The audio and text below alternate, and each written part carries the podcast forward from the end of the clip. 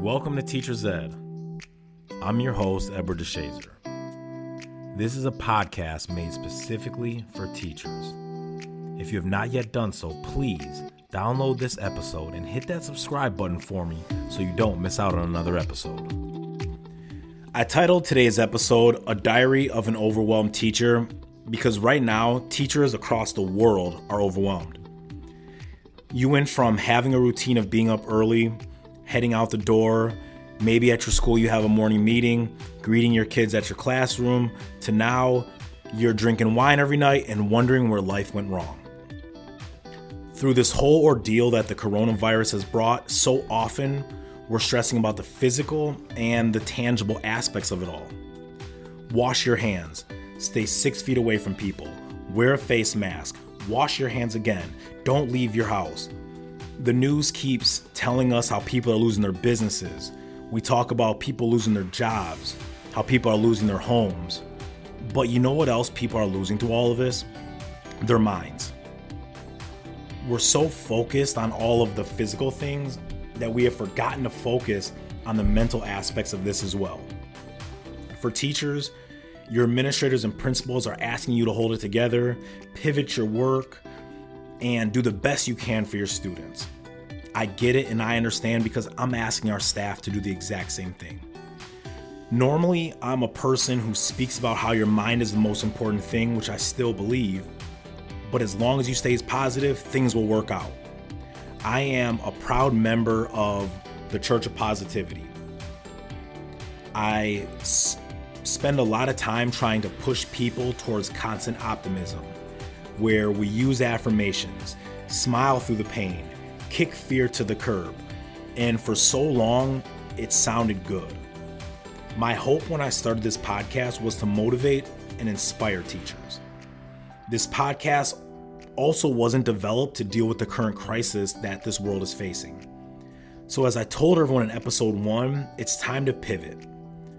Speaking positivity into your life is something that can be very empowering, but for it to be empowering, people have to be in the right mind space to receive it all. But what about the times when people aren't in the right mind space? Right now is probably one of those times. What about when teachers are feeling crappy about the situation that they're in? When teachers are afraid of the outcome?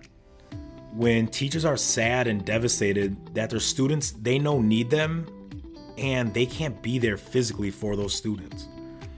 Where do our teachers go to lick their wounds? As the title of the podcast describes, this is not going to be a feel good episode.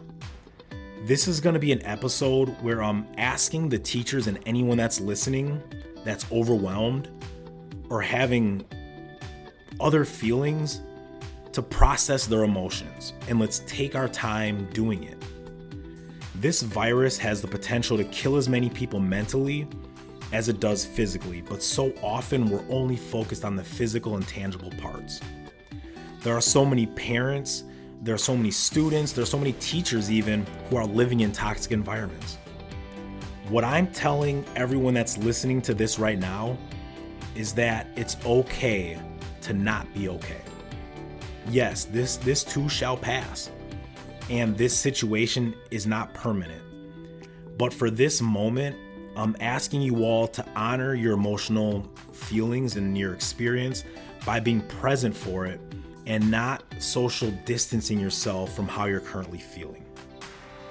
Sadness is so often one of the most common emotions, but it's also one of the most hurried emotions because the world and most people view sadness as something that needs to be changed quickly and replaced with a different emotion like feeling happy or feeling joyful.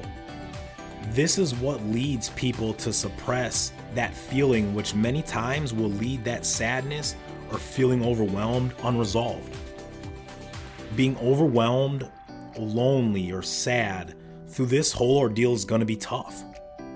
But I want you to understand that because you're feeling that way, you are not broken and you're not weak.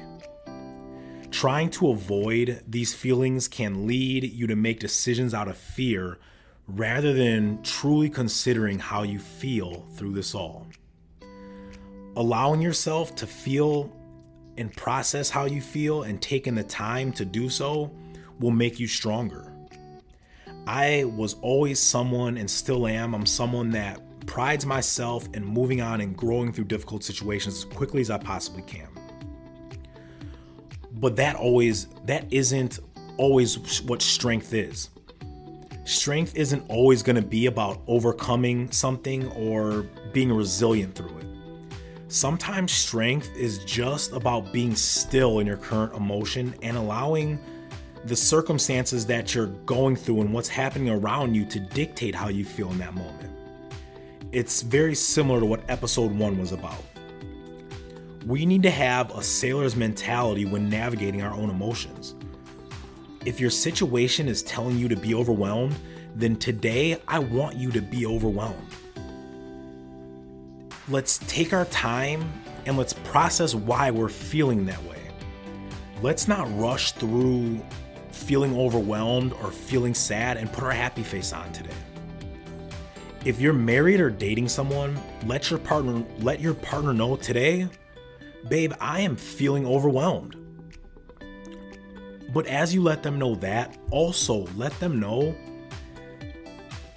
that it's they're not accountable for changing that feeling and how you and how you're feeling going through this. You're just letting them know how you feel if your partner is the one that's feeling that way, then today don't try and change how they feel. Let them process the feelings at their own pace. I'm very guilty of doing this in my own relationship at times. I feel at times that it's my job to change how my wife feels so she can feel better. Sometimes it's our job to do the exact opposite. We just need to listen. We just need to be there for someone. We just need to let them know that we hear them. All of your feelings deserve attention, not just the happy ones. But through it all, let's remember that even though we may not feel great about our current situation, that you are not broken because you have those feelings. Can we truly heal from our pain if we're just pushing past it? Today, I'm asking all of my overwhelmed teachers to be comfortable in their own skin Trust yourself to be present and honest with your feelings no matter what they are today. And to end this, I'm going to leave you with a, a very simple statement it's okay to not be okay. As always, I appreciate everyone for taking time out of your day to tune in. Again, if you haven't, please download, please subscribe to this podcast. Share this podcast with someone that you know needs to hear it. And remember, teachers, you are a difference maker and you are a world changer. Until we talk again, take care.